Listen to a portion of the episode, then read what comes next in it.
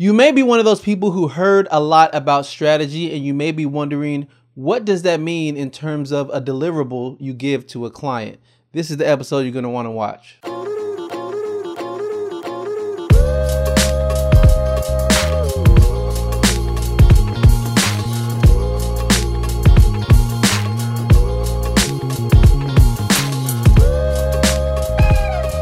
Up to all my freelancers, designers, and creatives? This is Nathan. Welcome to another episode of Freelance Jumpstart, where we bridge the gap between creativity and business. And what we've been doing lately in a series of videos is just talking about strategy. Now, when I say strategy, I pretty much outlined this in some other videos. I'll put them in the description below. When I'm talking about strategy, I'm specifically referring to the first part of what I like to call the new creative process there tends to be strategy. And then from there, you lay out what you're planning to do. The next step tends to be you're creating or you're developing something. Then you're executing on what that strategy is and you're putting into the market some type of production from what you created. And then lastly, you are analyzing and optimizing and making that process better which informs your strategy, and then you have a full circle. So that's the full creative process. Now, moving on from there, we can delve a little deeper into what strategy is. And I defined that last time that companies have a mission and vision, and then there's a roadmap and execution, and strategy is the very thing that bridges the gap between the mission and vision of a company and then them executing on what that mission and vision is. Or, in other words, uh, what they aspire to be and what they're actually doing. Strategy is bridging the gap between those two. So you're trying to get somebody to a certain place and you know how exactly to go about getting there or the best methods to use to get there. Or in other words, a company sees where they would like to be and your strategy is the very thing that's going to bridge the gap and you're going to help them do the things that will allow them to get to where they want to be. I've seen a lot of videos and content surrounding strategy and people talking about it. And yes, you can offer strategy to your client to, in a sense, become more valuable than all the other designers and creators that are out there. So you can offer something and even get paid for your thoughts and your opinions and really your expertise in a certain area. So that's offering strategy. But I've rarely seen people talk about what is the client going to walk away with? So, in other words, if you have this two day think tank or something, after all that is said and done, what are you putting in the client's hand for them to use to be informed for their strategy? That being said, here are some actual deliverables you can give to the client when you're selling strategy. So it's not about just having a meeting, it's not about note taking, it's not about listening to a client and saying, okay, I can solve your problem, here's the answer there's some actual deliverables you can give them, and here's the list right here. There's a roadmap, brand attributes, brand voice, the company's actual goals, and customer profiles, sometimes called user profiles. Now, these are a list of all the things in which you can put in the client's hands so they not only remember a lot of the strategic choices they made in time with you, but it's something that they have that can inform their marketing and their brand really for years to come. So, a roadmap. Uh, we mentioned earlier that the mission and vision of a company, then there is the strategy, the roadmap, and the execution. So, in other words, once you set who the company is and who the brand is and how they should move and who they're trying to target and different things of that nature, the company is going to need perhaps next steps. What are some things that we're going to do that will help us better execute on getting closer to what our overall mission and vision is. So a roadmap may look something like, okay, you all need to build a new website and you need to get this much in sales. Once you get this much in sales, you can highlight some of your best customers and in a sense turn them into influencers. And then there'll be a social media campaign highlighting your best customers. And whoever resonates with that ad, you're going to create a lookalike audience and then from that point, you're going to, and the list goes on, right? You're mapping out these are the next steps or a roadmap of directions to follow that will get you closer to your destination. Sometimes that roadmap might include you and your firm. So, in other words, maybe you're a designer or a web designer like myself.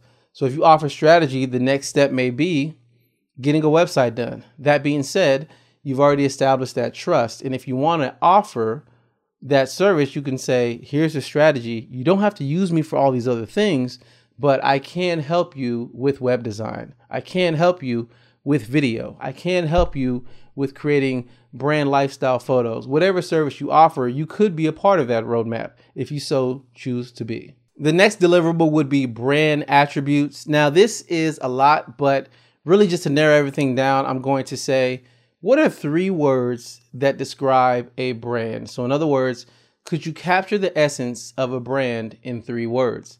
A lot of times they say one thing is a coincidence, two, happenstance, three is a pattern, right? So, what are three words that would create, or in a sense, capture the entire essence of what your brand is and what your brand represents? What I tend to see a lot of time is many different businesses and many different brands, they don't necessarily have these things down, these brand attributes. So they don't have an identity and they're not 100% sure what they're supposed to do in their marketing. One t- thing in their marketing they're telling jokes and you know making light of things. When the other end of the marketing, they're being very serious. The other end of the marketing, they're be- they're being very socially conscious, and the other end of the marketing, they're being political. They're all over the place because they haven't necessarily defined things for their brand or really brand values. And you know, creating brand attributes can help with all of that. Going off from there, you have brand voice. So once you get the brand attributes down and you really define what your company is, you can then start to develop a brand voice. So, in other words, the tone, the emotion, the impact, how your brand tends to reach and speak to people every time that you send any bit of marketing that's out there. That would be your brand voice. A good example would be uh, Wendy's. Now, Wendy's is a restaurant and they serve food, but their brand voice on social media is very comical. Um, it connects with a lot of the younger generation, even to the point where Wendy's had a marketing campaign in which they created a mixtape that was a diss to all their competitors. And it's, I believe it's still on Spotify to this day. It was about, you know, who got beef. And they were just making fun and making light of certain things. There are other professional corporations that can't really do that. Like, for example, a hospital, you don't want to hear a hospital releasing a mixtape dissing another hospital because they have a higher mortality rate. See, there's certain areas you just can't go into, but Wendy's and how they've defined their brand voice is, hey, we serve food, but you know, you know, we just serve good food. Don't take us too seriously on any of these other issues, but come to us when you're hungry. That's kind of the mood that they're setting. Whole Foods is another one. They have a brand voice in a sense of sustainability, uh, in a sense of better quality, in a sense that we care about your personal health. It would be a little strange and a little weird if um, Whole Foods really started leading a campaign and having an eating competition, right? Who can eat the most whole food products? And then people just stuffing their. You say, what is going on with this Exactly. It, that's the whole thing behind. So that summarizes brand voice, but that leads us to what are the actual company goals? Most companies they have a lot of goals and a lot of things they want to accomplish. To be honest, they probably want to make as many sales as they can get and reach everybody out there. The problem is you can't really reach everybody, so you have to start getting more targeted and more focused. And truth be told, companies need help with prioritizing what they should do first a lot of things that are brought up, companies know they need to do them. They're just not sure on the money, the time, and the resources of what they can accomplish this fiscal year, right? Because a lot of companies have multi year visions. They're really just trying to figure out what are we going to do this year? How are we going to maximize profits this year? What should we do first in patterning out the next three years, right? And you can help them focus on this is a short term goal. This is a long term goal. This is easy. This is difficult. There's a methodical way to do this. And you can offer that as a deliverable to someone say, here are all your goals. Now let me inform you on what you should do first. And the last deliverable I'll talk about is customer profiles, which is also sometimes called user profiles. Now, this is what I would say is probably one of the most important things out of all the things that I've listed Um, of course, if you define brand attributes, that tends to make its way into a lot of other things that we've mentioned. So that's pretty high up the list. But right up there with it is customer profiles. And I like the way Ben Burns really said a quote that I think is really impactful. He said the following If you don't know who your customer is, you won't know where to find them. Very simple quote, but a lot of people, brands, businesses, they create something, they create a product, they create a service, and they want to reach everybody. That's not true. Um, that's too wide of a target, right? If you really want to reach your specific audience, you're going to have to define who is your ideal customer, right?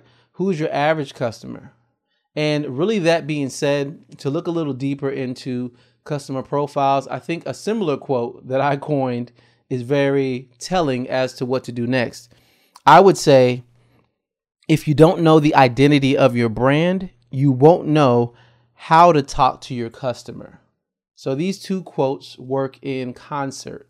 In other words, you have to define who you're targeting so that you know how to talk to them, how to reach them, um, what tones you can play off of, what brand voice you can build. So, really, these two things inform one another. So, again, brand attributes is probably just as important as defining who your customer profiles are or who that user profile is. And if you've never seen a customer profile before, it's a detailed description of what I would say who your average customer is. So, how old are they? What is their household income? Where do they live? What other things do they like? Uh, what do they do? Do they have a large family? Are they married? Are they single? You know, what are the dynamics, the demographics, and the psychographics behind the person who most benefits from your product or service? You're going to have to define this. You're going to have to write this out because you may find that your average customer or the person who buys from you the most is not the same as the ideal person that you want.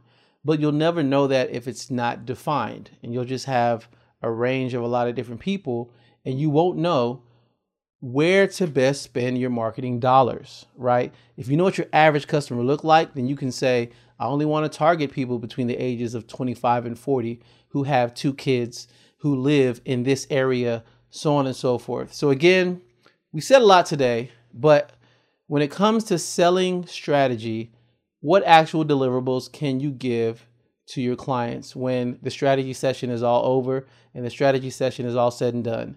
That would be a roadmap, brand attributes, brand voice, what their actual goals are, so goals for the company. And then lastly, customer profiles. Those are some deliverables in which you can hand to the client and they would be appreciative of and they can move forward with. Thank you for taking the time to check out this episode. I greatly appreciate it. If you like anything I had to say, give this video a thumbs up. If you're listening on the podcast, leave a review. Um, I definitely learn and grow from those reviews, and it helps really more people get this information. So, if nothing else, try sharing this with somebody. You know, copy this, give me a retweet, um, you know, post it somewhere, uh, send it to your, your friend's DM, whatever it might be. Whoever you feel can benefit from this, feel free to share it with them. And a lot of the things that I talked about, there's a methodical way I learned how to do all of these through a system called CORE. Now, CORE is a system really just to do brand strategy, and I found out that the process works very well no matter what you're dealing with. And if you really want to learn how to use CORE, of course, I'll be making some videos about that. But if you really want to learn in a compact way that has all the detail behind it. You can learn the same way I learned. So I'll put a video in the description. You can click on that. It'll take you to an area where tells you about core. You can learn and grow and learn for yourself.